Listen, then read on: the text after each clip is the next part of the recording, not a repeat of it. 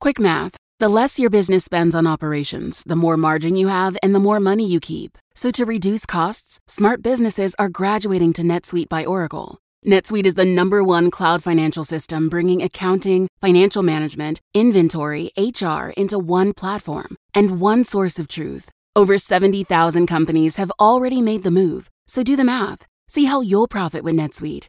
By popular demand, NetSuite has extended its one-of-a-kind flexible financing program for a few more weeks. Head to netsuite.com slash GPS. netsuite.com slash GPS. This is GPS, the global public square. Welcome to all of you in the United States and around the world. I'm Fareed Zakaria. Today on the program, the year 2022 was a wild one for the world. We'll remember it all. From Russia's invasion to the Queen's death, protests in Iran and China, worldwide economic woes, and more.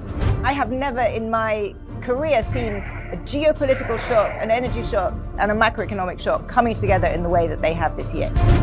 Then, the poorest and most neglected continent is seeing its global power increase. We examine the present and future of Africa also, public awareness of artificial intelligence is booming right now. You've likely seen AI created portraits of people you know. And now, AI is writing rather decent prose and poems too. Are we ready for it? We will explore. But first, here's my take. 2022 has ushered in enormous economic and geopolitical uncertainty, with inflation and energy crisis, high interest rates, and fears of a recession. Russia's invasion of Ukraine has raised international tensions sky high. And yet, when you sit back and examine it carefully, the country that looks most capable of navigating these murky waters is the United States of America. As an essay in the Harvard Business Review puts it, the current reality of the US economy is that highly profitable firms are employing a record number of workers and paying them rising wages. Americans' household wealth has skyrocketed because of COVID relief. American banks are sturdy thanks to post 2008 reforms. Companies are still posting strong earnings. America has abundant energy. And thanks to the dollar, the American government can run up debts with greater ease than any other country in the world. Meanwhile, Europe faces a dire energy crisis which will take years to fix. China is struggling to get out of its zero COVID strategy. Russia has been isolated from global economic and technological flows. Developing countries face the double whammy of high energy prices and a strong dollar, in which a significant chunk of their debt is denominated. America has lots of problems, but if I had to have one hand to play, this remains the best. I've wondered as to why America continues to surprise on the upside.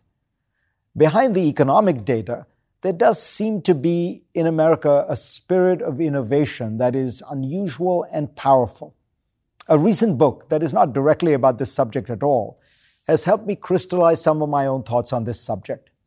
CNN's senior political analyst Ron Brownstein's brilliant history of American pop culture in the mid 1970s, Rock Me on the Water. Brownstein begins by describing American popular culture in the early and mid 1960s, particularly the movies and television shows, as bland, apolitical, and lifeless. Hollywood was addicted to World War II movies, westerns, musicals, and above all, gargantuan historical epics like the Ten Commandments. Television, right up to the late 1960s, was dominated by what was considered wholesome fare, like Gunsmoke, Bonanza, Here's Lucy, and The Wonderful World of Disney. The rising tide of baby boomers were tuning it out. Weekly admissions at movie theaters fell by over 50% from 1950 to 1960. Then came rebellion and revolution in the form of sharp breaks with this conformist culture, first in music, then in movies, and finally in the broadest of all formats, television shows. By the mid 1970s, rock music reigned supreme. You see this sign? The movie industry had been remade by sharp, edgy fare like Five Easy Pieces, Bonnie and Clyde, and Taxi Driver. You are one dumb prolo. And the top television show in America was the funny but intensely political and politically incorrect All in the Family. This break with the past struck me as deeply American.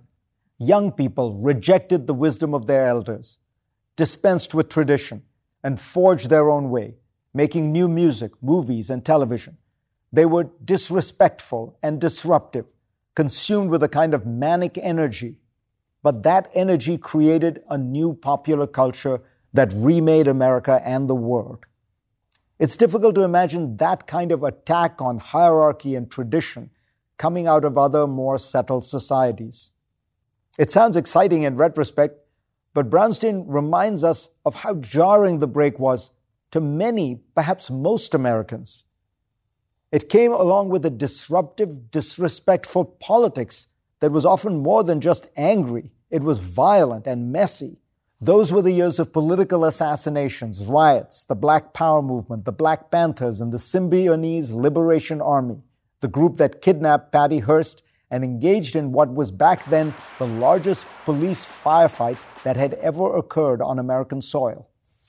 The new left activism of Tom Hayden and Jane Fonda was a wholesale attack on both political parties and the entire American political system.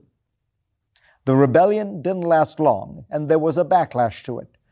Politicians like Richard Nixon and Ronald Reagan rode to power, denouncing the radical youth culture of the time. And yet, that culture has proved deeply influential and lasting. In his biography of Steve Jobs, Walter Isaacson ties the entrepreneurial spirit of Silicon Valley in the 1970s to this same spirit of youth rebellion.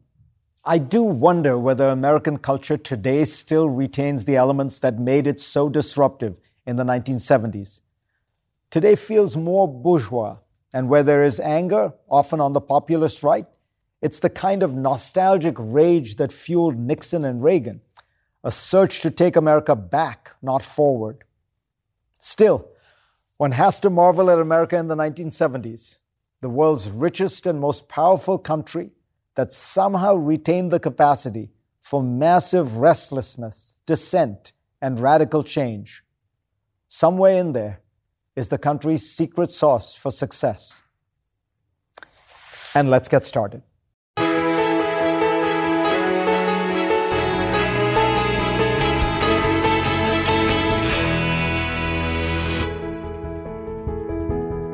2022 has been another stunning trip around the sun, one for the record books, maybe. As many around the world started venturing out after hunkering down at home for COVID 19, Russia invaded Ukraine. Oil prices spiked, growth slowed, inflation accelerated. Roe was overturned. Two British prime ministers resigned, and their nation faces a long recession. The Queen died the FBI searched Donald Trump's residence. Protests rocked Iran. Xi Jinping grabbed more power only to have China hit by protests as well, after which Beijing loosened its zero COVID policy. The big red wave in American politics? Well, it wasn't. North Korea launched missiles on more than 30 days this year, and we still have two weeks left to go. Joining me now to make sense of it all are Zanny Minton Beddoes, the editor in chief of The Economist, and Ian Bremmer, the president of Eurasia Group, a global risk consultancy. Zanny, let me start with you. The Economist has this extraordinary trio of interviews, including with the head of Ukraine's army, General Zaluzhny, who has been a very hard to get interview. So kudos on that. And what he says, and this is what I want to get at, is the, the the war in Ukraine is at a pivotal moment. Um, he thinks in the next few months, maybe the next several weeks, we will figure out whether or not the Ukrainians are going to be able to really break through or get bogged down. Uh, give me a, a better sense of where you think Ukraine's elite thinks the war is heading. Well, that's absolutely right, Fareed. It was a pretty extraordinary uh, trio of briefings. We had a briefing with Volodymyr Zelensky. We had a briefing from uh, Valery uh, Zaluzhny, as you say, one of the, the, the, leader of Ukraine's ground forces, and also with General Syrsky. And General Zaluzhny was, I think, you know, talked to us at, at great length, to talk to my colleagues at great length, and was very clear that not only was it at a turning point, but he was, he was clear that he was convinced Russia was amassing arms and men for another offensive. And this could come as soon as January, but probably more likely February or a little later. And he said it could come from the Donbass, it could come from the south, it could come from Belarus, but he was absolutely sure it was going to happen. And he said that he thought the Russians would have another go at taking Kiev. So he really thinks that, you know, the talk in the West is about time for diplomacy, time for, a, you know, it's time to freeze this conflict. I think the view from Kiev is that would be a very, very dangerous thing to do because the Russians are, you know, preparing for another offensive. So fair to say, Ian, when you look at this, this 2022 in retrospect, the biggest story, Russian invasion of, of Ukraine, really has changed the dynamics of the international system. Because it's a global conflict, right? It's the first time in history that we have taken a G20 economy out of the G7 completely decoupled. They've been made fundamentally into a real pariah. Um, also, the economic implications for Europe, the deindustrialization that they're seeing, the spend they're going to have to make on defense going forward, the conflict they have to deal with with Russia, and then, of course, the, the impact on global energy, on global food, on global fertilizer that really makes you much more despondent about the near term implications for the developing world, the poorest in the world. So it's not just that suddenly we have to respond and provide this support for Ukraine, and the Ukrainians are fighting so courageously, but it's also that the impact of this war is truly affecting everybody. Zanny, when you look at the, you know, the kind of repercussions of the Russian uh, war in Ukraine, what do you think are likely to be the, the, the longest lasting? I mean, there is this, as, as Ian says, there is a real decoupling that has taken place with Russia totally isolated, uh, with the exception, obviously, of energy. I think that's right. I mean, I think what we've seen, and, and I completely agree with Ian, is a huge geopolitical shock, a huge energy shock, and a huge macroeconomic shock this year, all happening at the same time. The geopolitical shock is, you know, I think the biggest clearly in our lifetime. It's an absolute, you know, attack on the post-war order, this, this Russian invasion of Ukraine. At the same time, and I'm sure we'll come on to this, you've also had a further estrangement and decoupling between the US and China, which is the sort of bigger, longer term strategic rivalry. Those two geopolitical shocks caused a massive energy shock. And it, and I think it's sort of easy to underestimate quite how profound the transformation is that's going on. You know, Europe was Russia's biggest customer for its gas, and Europe is wholesale changing its energy system at warp speed. And what's that done? Not only has it, as Ian said, caused a commodity price spike that has, you know, caused terrible, um, terrible suffering in the developing world, it's also fueled the inflationary shock. And we've seen, you know, we've seen the highest inflation rate since the 1980s. It's caused a complete transformation in the macroeconomic environment. And so all those three things together, I think, mean that this has been, you know, it's easy. We, we often trade in hyperbole as journalists. It's often, you know, you always think the latest crisis is the most dramatic one ever. But I really think that I have never in my career seen a geopolitical shock, an energy shock, and a macroeconomic shock coming together in the way that they have this year. The, the, the good news uh, in all of this, if there is any, is surely the surprising resilience of the West. The West. Um, talk about that. Well, I mean, one thing that hasn't gotten much coverage, as the Europeans are taking it so, so hard economically, is its political unity in Europe that's allowing them to get through this. The Europeans together are now working on a ninth round of sanctions against the Russians. All 27 EU countries have voted unanimously for all, every one of those rounds. They are working together on a stronger, coordinated energy policy, a coordinated fiscal policy on the back of what was a coordinated healthcare policy in response to the pandemic. So, I mean, interestingly, the EU, it's the largest common market. They had Brexit. I mean, for the last several years, a lot of people were saying, well, is the EU going to fall apart? What about the democracies in these countries? It turns out that not only are the democracies themselves relatively resilient, we saw that in the US too, but also the EU itself, which is by far the most significant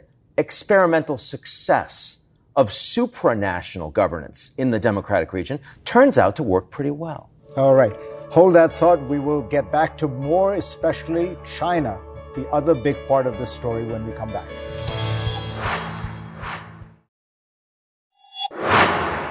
And we are back here on GPS with Zanny Minton Beddoes of The Economist and Ian Bremmer of the Eurasia Group. Ian, the other big uh, war that's taken place in, the, in 2022, and it's nothing on the scale of Russia Ukraine, but it's very significant, is the U.S. economic struggle, tussle with China, the, the semiconductor ban, the CHIPS Act, things like that. Talk about this. Is this a kind of new economic war and how consequential? Um, it's important because it is a containment strategy by the United States against China uh, in an area of not only core economic importance, but also core national security importance. What we're seeing is the Americans who entered this uh, export control policy by itself are now getting the allies on board. Just over the last few days, we saw the Netherlands, we saw the Japanese supporting the U.S., and the Chinese response has been fairly restrained. It's going to the WTO. Uh, Xi Jinping was a little chippy with Biden on this issue specifically when they met together at Bali, but it wasn't we're going to have a new Cold War. In fact, both leaders have specifically said we don't want a new Cold War. And certainly Xi Jinping does not want to be seen or tarred with the same brush that Putin has globally. He's even done a bit of a charm offensive recently with some of the other advanced industrial democracies, like the way he welcomed uh, Scholz, uh, the German chancellor, and the way I think he will welcome Macron um, in the future weeks. So I, I think it's a really important issue. It's a structural issue, but it, it's it is competition. I wouldn't call it Cold War. I wouldn't even call it a crisis. Um, Zanny, what the administration, the Biden administration, is trying to do, I think, it, it is uh, exactly what Ian said, which is to hive off certain pieces of the global economy and say, these are areas where we want to kind of isolate the Chinese. So, for example, even in the chip industry, most chips they're saying can trade freely on a globalized market. It's this very top end of chips, the five nanometer chips, uh, et cetera, that, that they're trying to.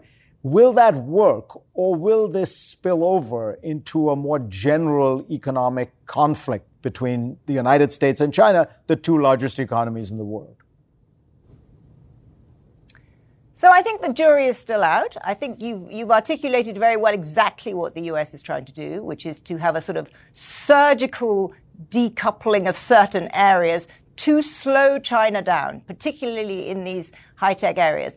I think it's also worth pointing out that that's really only one part of the broader US uh, economic, geo-economic strategy, if you want. The other part is a huge industrial policy at home. One of the other big things we've seen this year is the enormous amount of money that the US has spent on various things from the CHIPS Act to the, you know, poorly named Inflation Reduction Act, which is a huge bunch of subsidies into accelerating the climate transition, to the infrastructure bill.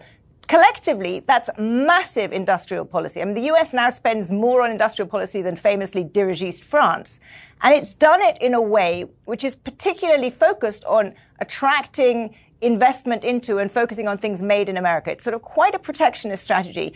And the reason I raise that is because that is simultaneously causing some tensions uh, with allies, particularly in Europe. And I think, you know, it's going to be quite a balancing act. The, the logic of this is both to boost industrialization at home and try and slow China down. But you know, I'm I'm look, I'm a good I'm a good free market liberal. I worry about industrial policy. I worry about export controls. I worry that all of this is hard to pull off in the kind of surgical planned manner that the Biden administration is trying to do.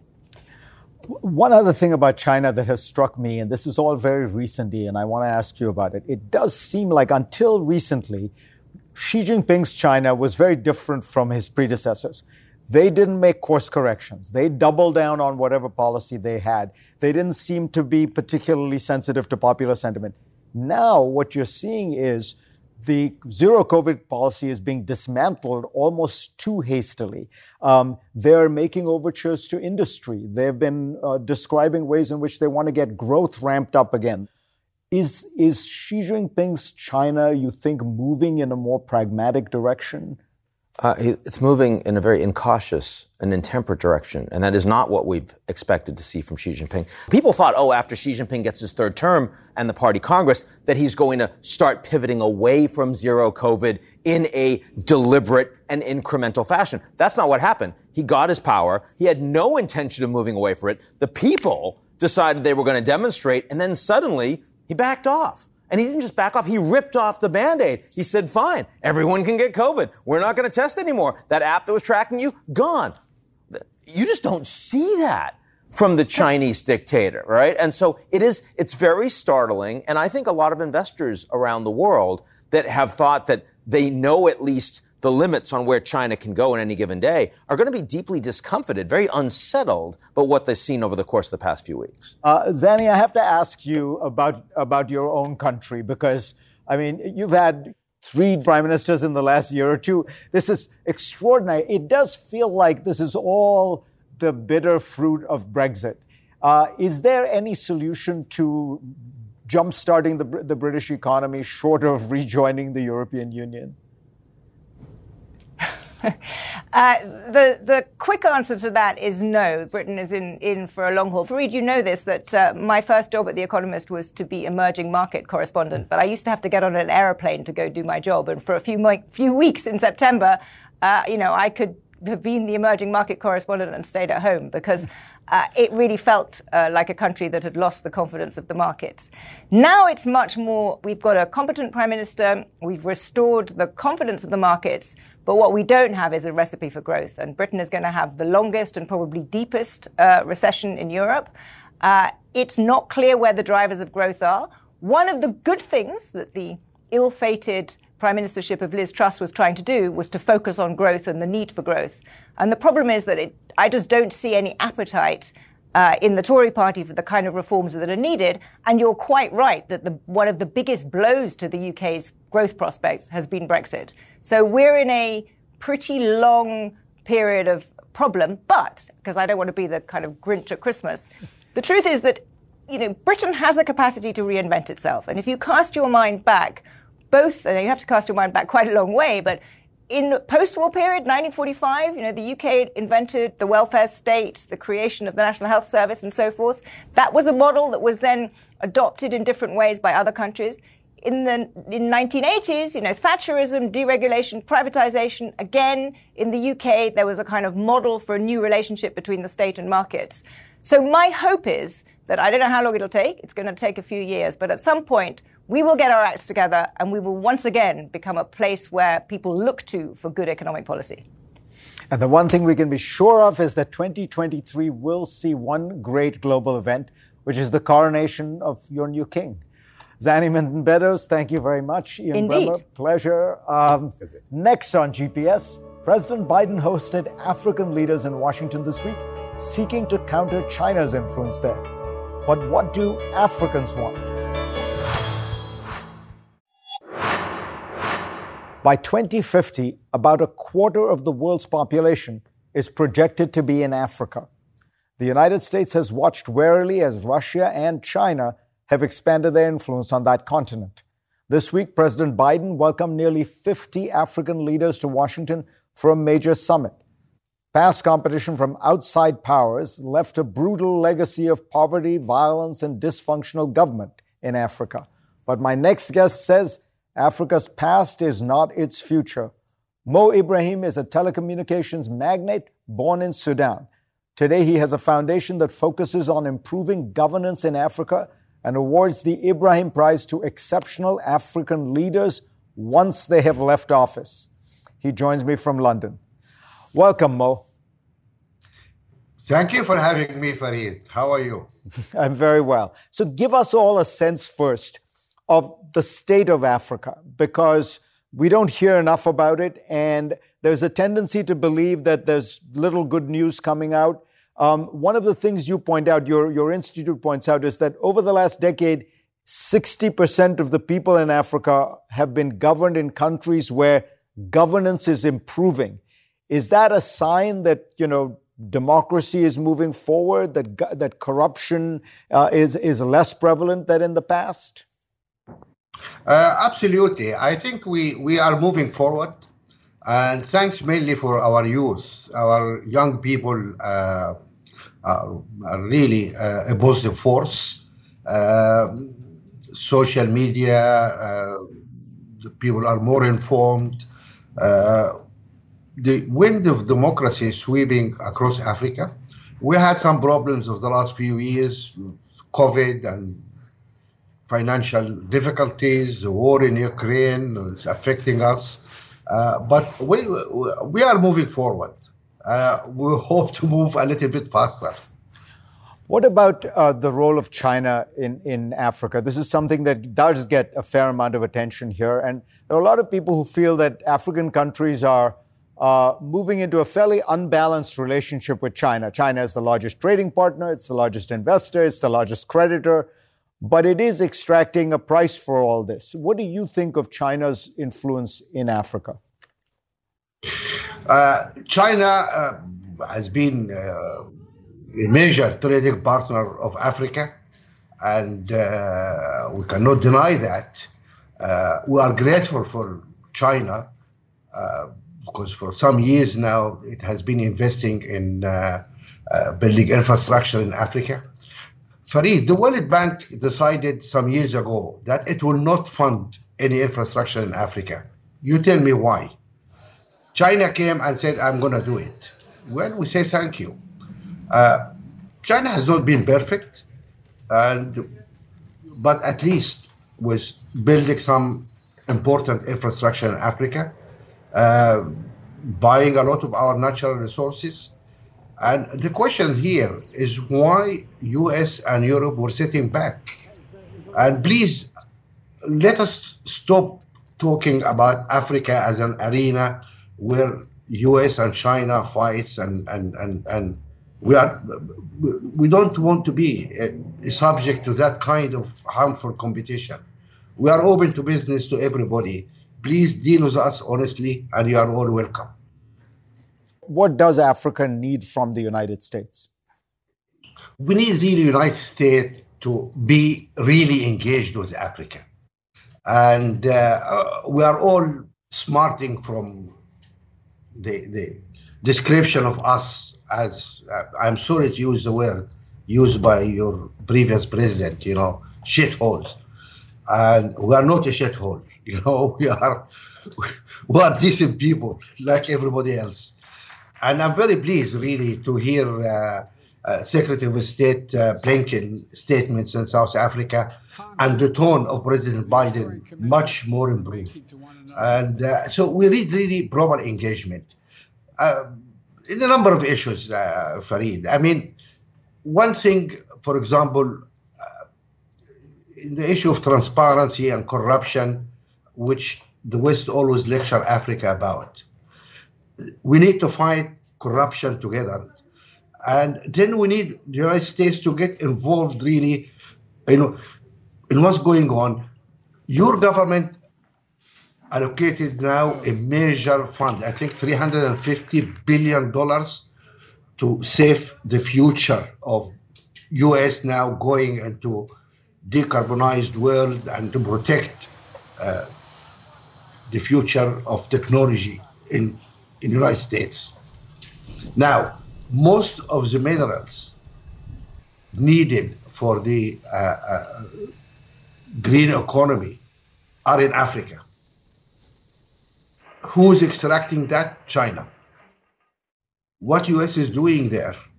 Don't you want to save your future by coming and investing there and hopefully investing really in a better mode of governance uh, than sometimes the shambles we see in our mining industry? Uh, Africa needs power.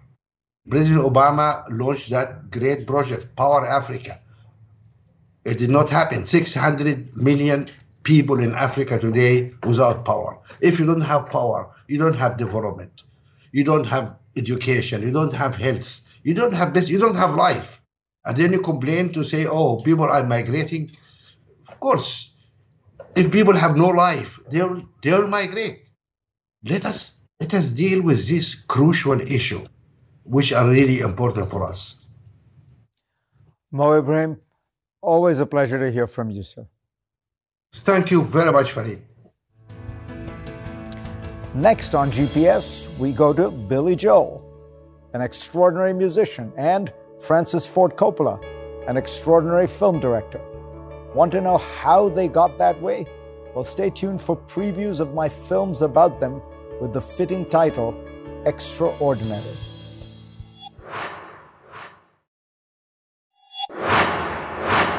The GPS team is taking a much deserved break until January, but do not fret. In its place, you can watch some of the work I'm proudest of this year. For the next two Sundays, we will be running my film series, Extraordinary. On Christmas morning at 10 a.m. Eastern, you can catch my hour with Francis Ford Coppola. Here's a clip where the extraordinary director talks about how he got his first big break why did you get the, the, the, directing job? You weren't a famous movie director at that time. I was the opposite of a famous movie. Uh, first of all, there had been a movie uh, a year or so before The Godfather called The Brotherhood. And it was, I think, with Kirk Douglas. It was a big flop.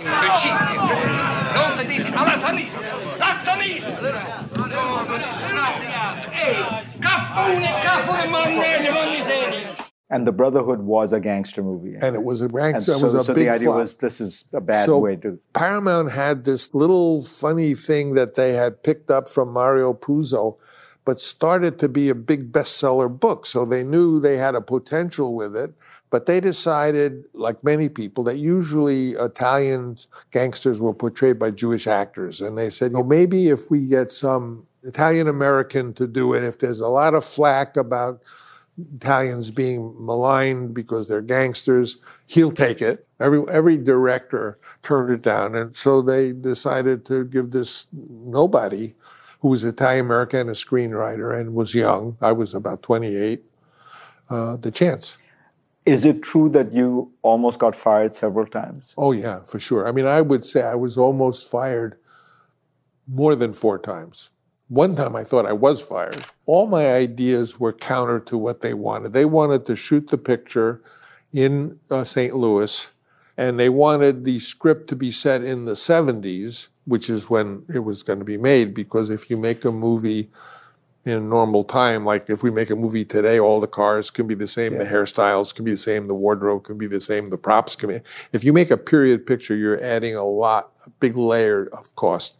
And St. Louis wasn't New York, which is where the book was set. So, first thing I said is I want to shoot it in New York and I want to shoot it 1945 in the period of the book. I think it's very important that it be shot in that period.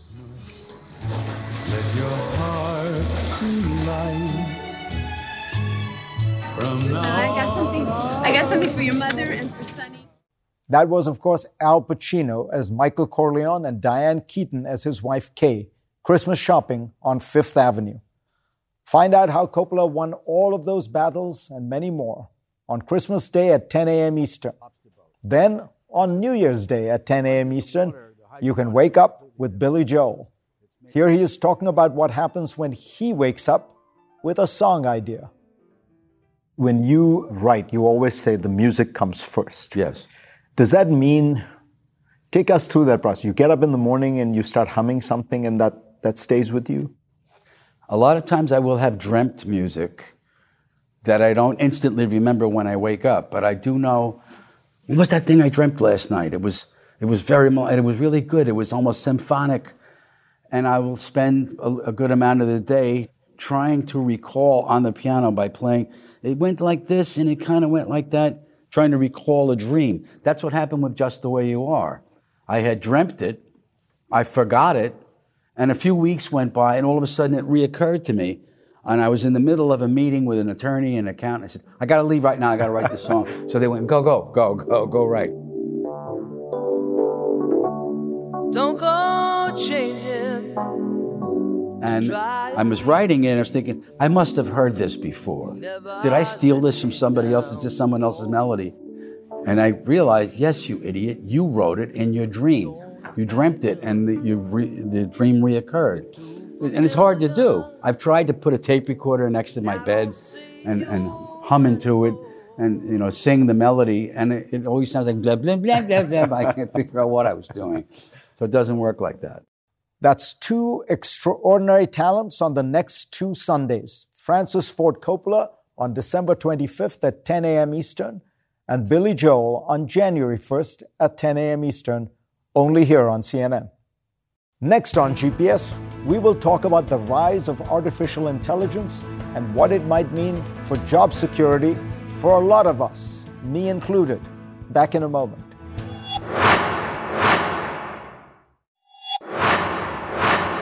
And now for the last look.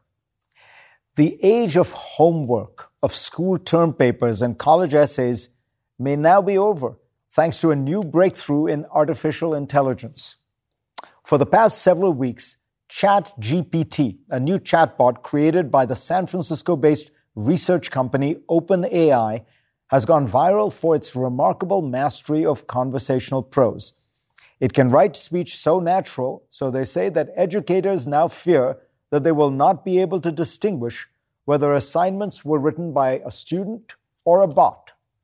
Writing in The Atlantic, one high school English teacher remarked that what ChatGPT can produce right now is better than the large majority of writing seen by your average teacher or professor.